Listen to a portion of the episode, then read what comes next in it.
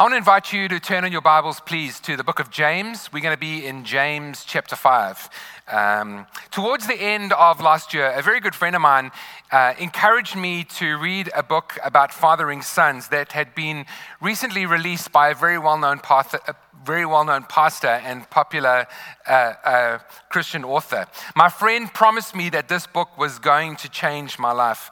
But to be quite honest, I was left a little underwhelmed. And, and I, I, am a little reluctant to say that because I sound so judgmental. And I, I just want to acknowledge I could not have written the book that he had written.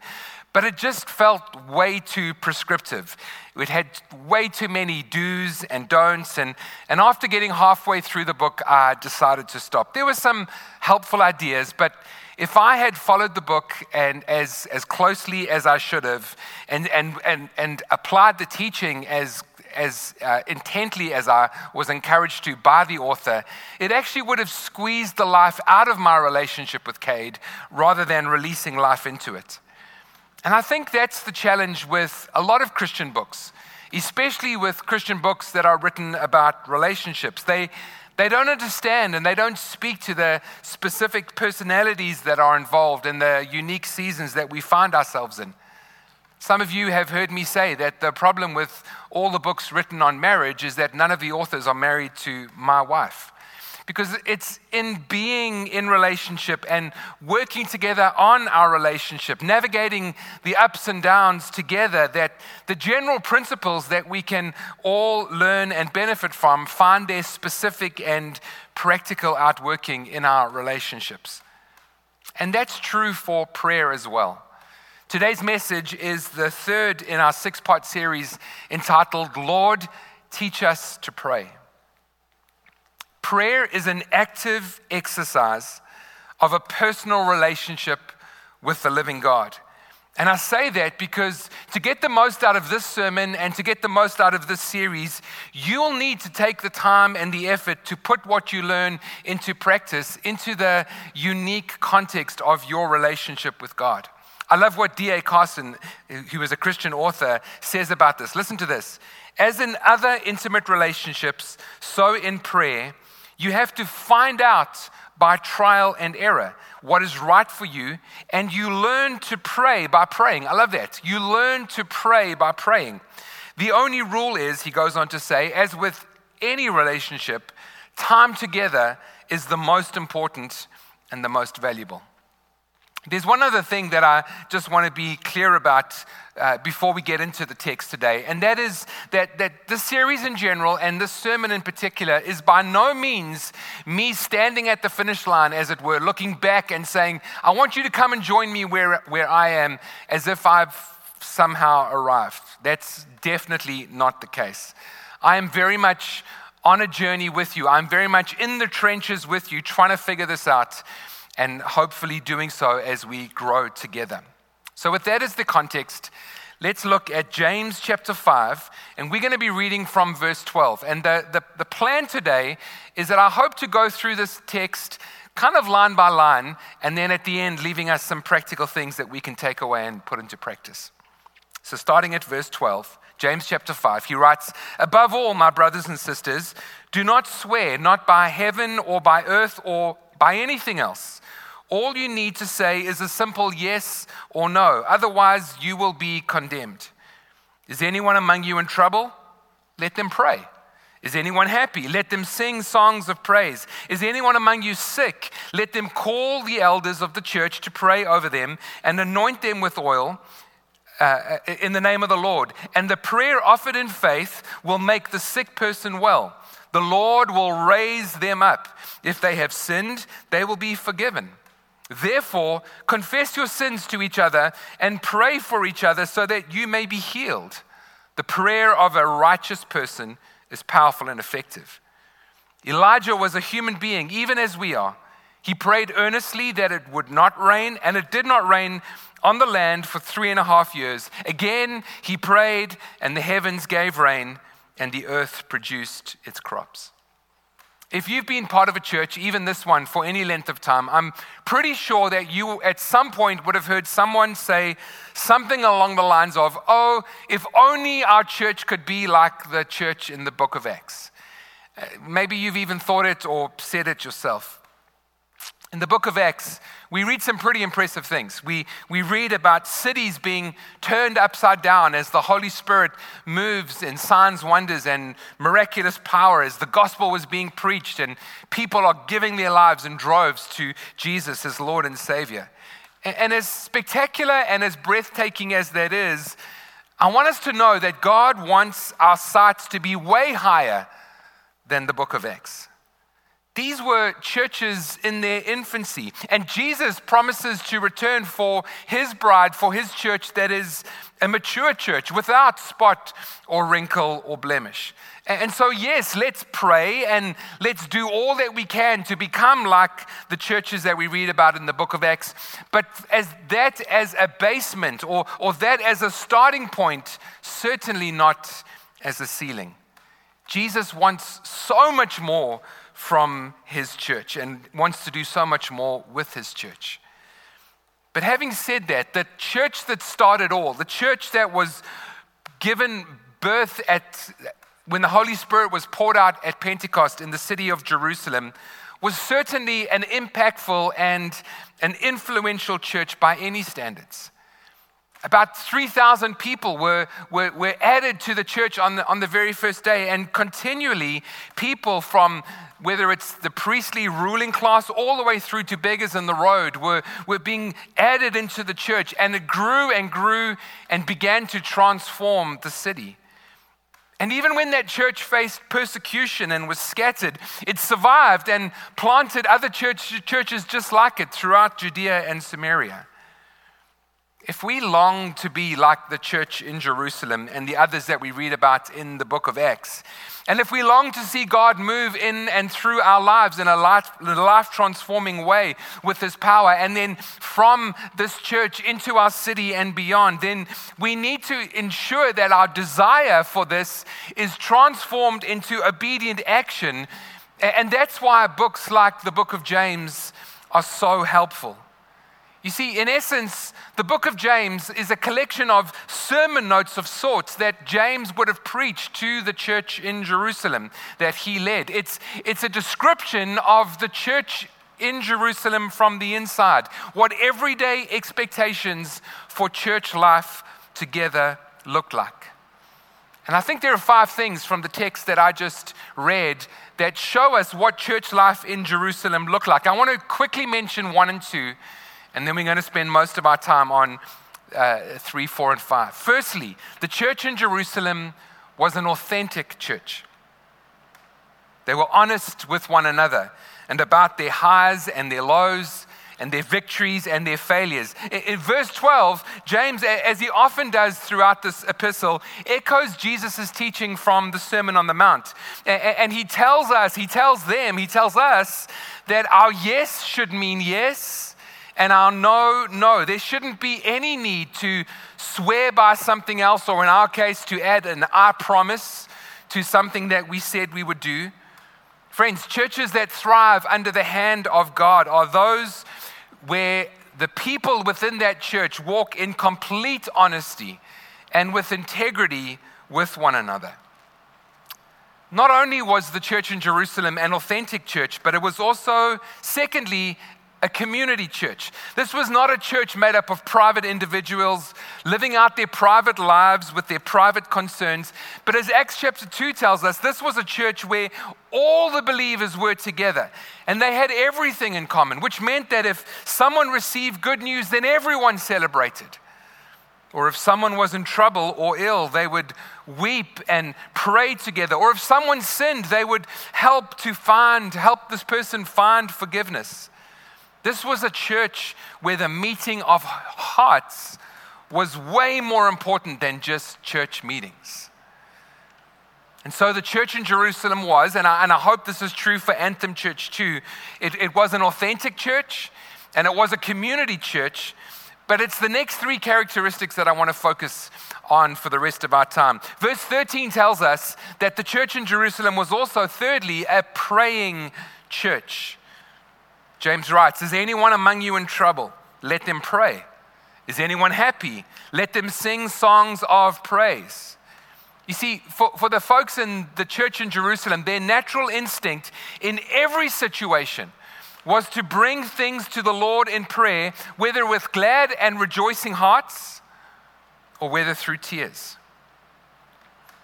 How do you respond to the situations that you find yourself in? Do you take time to pray about them?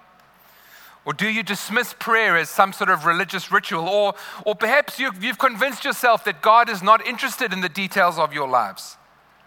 Huckleberry Finn, who is a character created by Mark Twain, had a perspective on prayer that I, I think, I suspect that some of us share. And I know mm, for myself, I have at times. Huckleberry Finn says this about prayer there ain't nothing in it. Perhaps it's ignorance misunderstanding of the relationship between prayer and the promises of God. Perhaps it's busyness. Perhaps it's really not knowing the character of God. Whatever the reason, perhaps your conviction, if, if pushed, about prayer is it just doesn't work. There's no book in the New Testament that speaks so clearly about prayer than the book of James. In, in chapter 1, verse 5 and 6, James writes this If any of you lack wisdom, you should ask God, who gives generously to all without finding fault, and it will be given to you. But when you ask, you must believe and not doubt. Friends, prayer without faith, without trusting God, produces nothing. Five minutes of prayer that is based on the conviction that God will do what He said He would do achieves far more than five weeks of pray, prayerful panicking.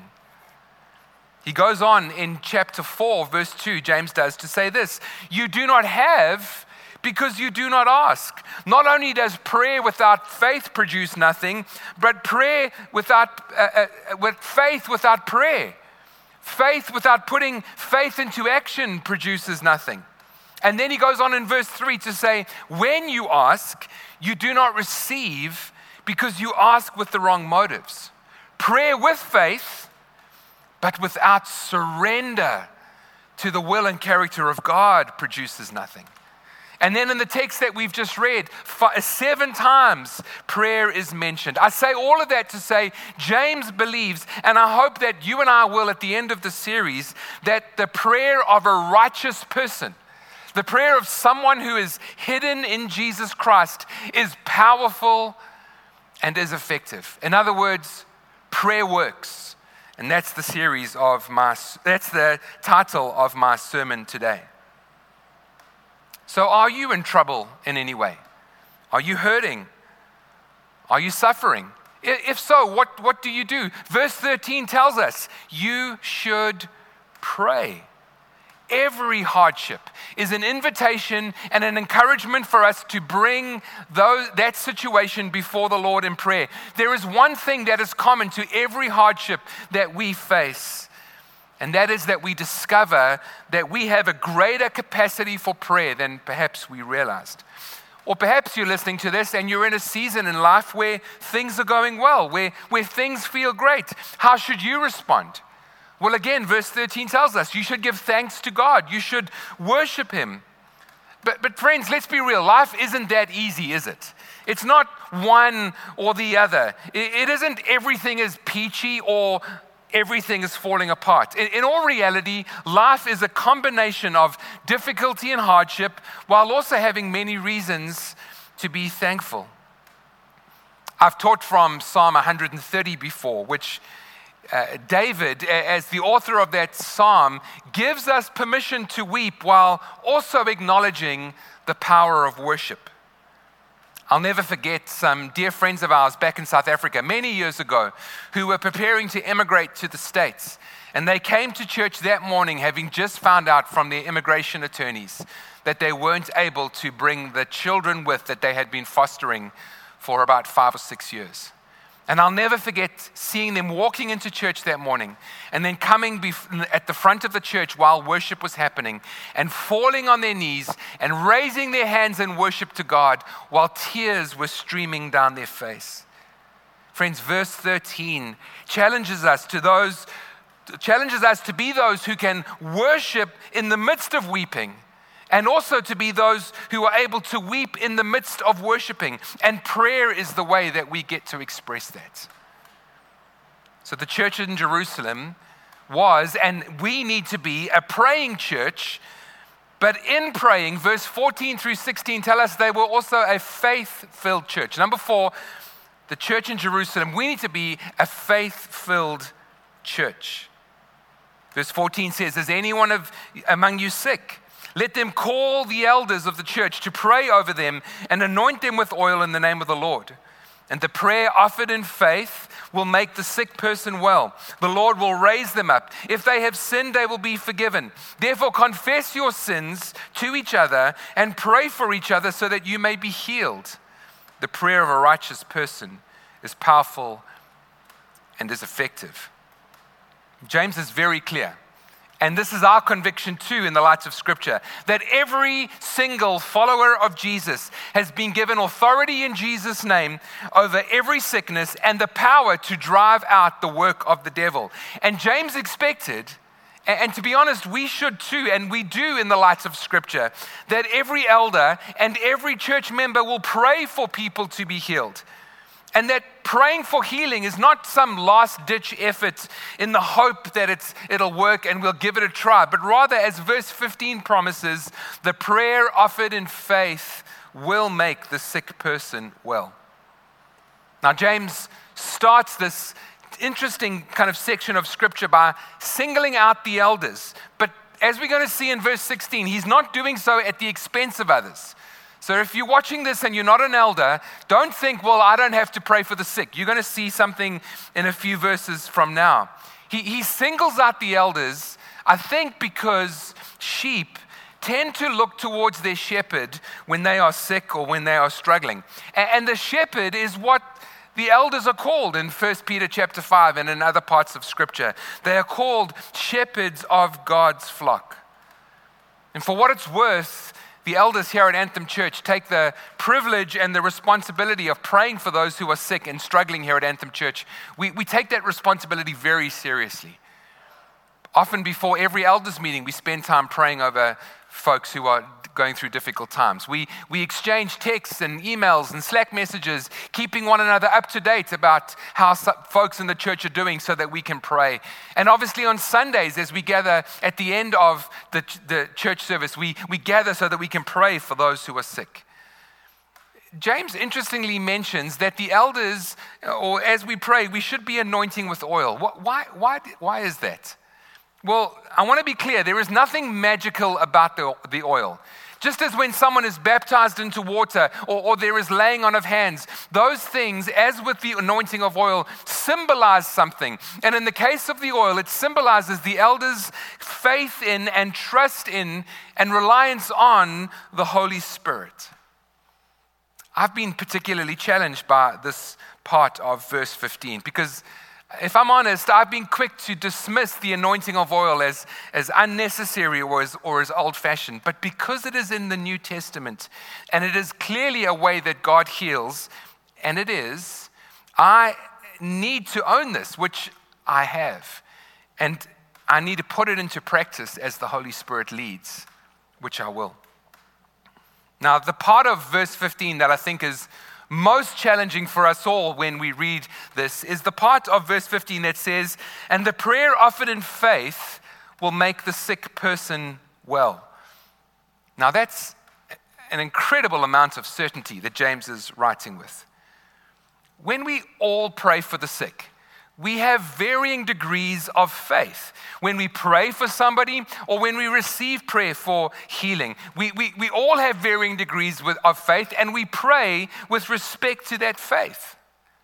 Whenever I pray for someone who is sick, I will always pray with faith, even if that faith is as small as a mustard seed. And generally, what I will do before praying is I'll ask the person, Do you have faith that God will heal you? Jesus did exactly that. Jesus went so far as to ask a blind person, what, I, what can I do for you? And it was the reason he did that is it was a way for them to articulate their faith in what, they, in what God was able to do. And so, together, as we pray, our, my faith with the person who is receiving prayer, our faith together, we bring that before the Lord. Now, that is good and right, but I don't think that's what James is referring to in verse 15. 1 Corinthians 12 talks about the gift of faith. God, which is a God given, supersized measure of faith for a particular situation.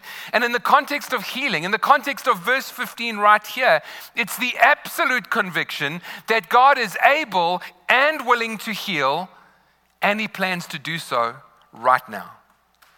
I've been on the receiving end of this. A couple years ago, a friend of mine had a remarkable word of knowledge, a situation, a, a health situation that I was battling with that she had no idea about. And she brought it forward and said she believed God wanted to heal. And she prayed for me, and I was healed. And graciously, I've also been on the other end of that, actually having a, word, a, a, the gift of faith to pray for somebody. If I'm completely honest, there are times when I do pray, and I have prayed. Not always, but there are times when I have prayed, when I tend to pray a little longer than I should because maybe I'm trying to convince myself or convince the person that I'm praying for that God will heal him. But there have been a few times where I've known with absolute certainty that God is going to heal. And I've simply said, Be healed in Jesus' name. And they were. And that's what I think James is referring to. And then verse 15 ends The Lord will raise him up, and if he has sinned, he will be forgiven. Now, don't be alarmed by this verse. It's not as confusing as it seems. James is simply affirming the teaching of Jesus that sometimes, but not always, sometimes sickness is connected to sin. And in this case, because this man was healed, his sin, if connected to the sickness, was also forgiven. So the church in Jerusalem was a praying church, a faithful church and still in connection to prayer, lastly, the church in Jerusalem was also a humble church. Verse 16 says, Therefore, therefore, in the light of God's willingness to heal and to forgive sins, therefore, confess your sins to each other and pray for each other so that you may be healed. The prayer of a righteous person is powerful and effective. Friends, I, I, I, know you know this to be true, but let me say this. Every single follower of Jesus is a believer priest. And so we need to be able to be humble towards one another in confessing our sins and weaknesses so that we can move forward as a united team. And, and this happens all the time. Obviously, with some wisdom and with some specific do's and don'ts, and never publicly, but it can be done before praying for somebody it can be done in your life group, or it can be done over coffee with a leader or a friend. Now, although James doesn't specifically mention this, I suspect that when he's encouraging us to confess our sins, I think he's referring, I, I suspect he's referring specifically to bitterness or resentment or unforgiveness that people may be carrying. There's something poisonous about not admitting those areas of sin. And when we don't do that, when we hold on to bitterness or unforgiveness, it eats away at our hearts and our souls. David, in fact, in Psalm 32, where uh, uh, Psalm 32 was written after he had confessed that he was part of the murder of Bathsheba's husband, he writes this. He says, When I kept silent, when I didn't confess my sin, my bones wasted away. But then I acknowledged my sin to you, to the Lord, and you forgave me my guilt. Verse 16 ends with what I referred to earlier that none of us, that there is no one who is off the hook for praying for people to be healed by the power of God. Now, you might hear that and you might think to yourself, well, I don't know how to pray. I don't know what to do or what to say. And can I suggest that God is less concerned about that than we might be. It can be something as simple as this Lord, would you increase my faith? Help me to believe. Lord, would you release your power to heal this person in Jesus' name? And Lord, above all else, let them know that you love them. And how do we know this will work? Verse 16. And I, and I want to read verse 16 this time from the Amplified Version. Listen to this. The heartfelt and persistent prayer of a righteous believer can accomplish much when put into action and made effective by God. It is dynamic and can have tremendous power. My kids growing up have been absolutely brutal in some of their names that they've given their grandparents. Now, this is not behind the grandparents' backs. The grandparents know, knew all about this, but Deb's mom was called Granny Stick Up Hair, and her stepmom, Deb's stepmom, was called Granny Longlegs. But the worst of all, and the most scathing nickname was our girls called my mother Granny Chicken Skin. And the reason they called her that was because as the older she got, she had that kind of chicken skin hanging beneath her chin. If James was, if the author of the book of James, James was our kid's grandpa, I suspect they would have called him Grandpa Camel Knees.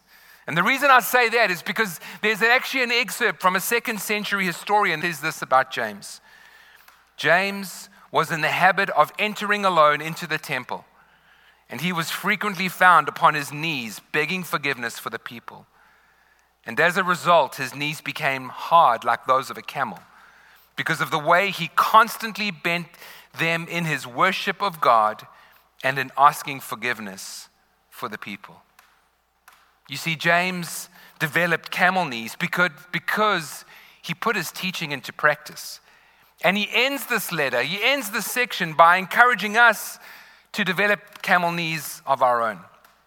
Verse 17 says this Elijah was a human being even as we are. Now, we don't have time, but I would encourage you to go and read 1 Kings chapter 17, 18, and 19. Elijah was a prophet sent by God when the nation of Israel had turned their backs on God. And the reason that James says Elijah was someone just like us was because if you read the sections in 1 Kings, you'll notice very quickly that Elijah struggled with discouragement and he wrestled with unbelief and he was fearful. But yet, verse 18 tells us that he prayed earnestly that it would not rain. And it did not rain on the land for three and a half years. And again he prayed, and the heavens gave rain, and the earth produced its crops.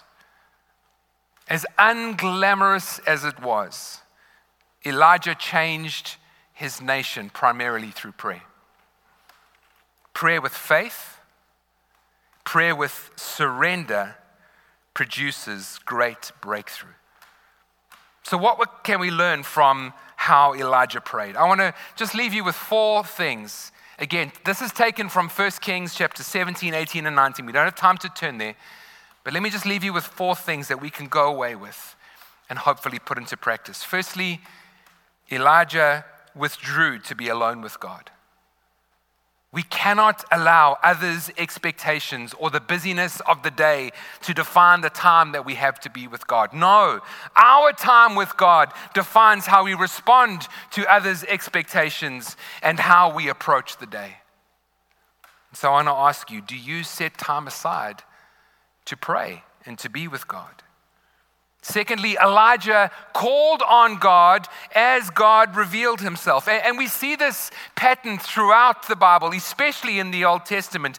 God initiates and continues relationship by continually making himself known. And, and we get to call on his name, in other words, by calling on God as he has made himself known. I'm not on social media, but you all know what an Instagram handle is. An Instagram handle is, is, is, is, is the name of somebody on Instagram, and you can take hold of it, as it were. You can, you, you can get to know someone through that Instagram handle by taking hold of it, albeit you're not really getting to know them because you're just seeing their Instagram self. God's names are like handles. We get to take hold of them. We get to relate to Him through how He has made Himself known. And the greatest way that God has revealed Himself is as Father. Jesus tells us that we get to call Him Abba, Father. Such an intimate way that Jesus referred to His Father. When Jesus teaches us to pray, He teaches us to start our Father. So, how is God, or how is God making himself known to you? Thirdly, Elijah prayed in response to God's promises. Not only did God reveal uh, himself uh, to us as in terms of who he is, but also he would reveal what he plans to do. He would reveal his promises. And, and the wonder of prayer is not that we, we think to ourselves, well, if God has promised, then why do I need to do anything? No, the wonder of prayer is that the promises of God inspire and fuel our focus on prayer. Lord, you promised that you would do this. And so I call on your name and I call on your faithfulness for you to do exactly as you promised. And so let me ask you this morning what has God promised you? Elijah withdrew to be with God. Elijah called on God. Elijah prayed in response to God's promises. And then lastly, Elijah prayed fervently and continuously. Sometimes I think when it comes to prayer, we, we sit down and we, we almost wait for prayer to take over us. But, friends, that's not the way it happens. We need to pray ourselves into prayer. If you are alone, take a passage of scripture and begin to read it through and then begin to pray that back to God. If you are, if you are part of a prayer meeting and have gathered with others to pray, don't stand there not doing anything or participating. As others begin to pray, begin to pray those prayers quietly to yourself and you'll see the Spirit of God begin to stir, it, stir, stir up in us he begins to enable us to pray fervently, but also to pray continu- continuously. I think sometimes we pray prayers once and then we don't pray them again. And I think God wants us to pray, certainly through the life of Elijah. He wants us to pray continually until we see the promises that God has made over us. We played this little game in South Africa when we were growing up. We would run up to homes, hide in the bush, and then run to the door, knock on the door, and then when the person answered, we would run away. Silly game, we had tons of fun. But I think sometimes that's how we pray. We run up to God, as it were. We knock on the door, and then we run away before He is able to answer. If you're not seeing the answer to your prayer, I want to encourage you ask and then keep on asking. Seek and keep on seeking and knock and go on knocking. Have you given up praying for the things you believe that God has promised you? I want to end this morning by reading verse 16 from the Amplified Version again. The heartfelt and persistent prayer of a righteous believer can accomplish much when put into action and made effective by God. It is dynamic and can have tremendous power.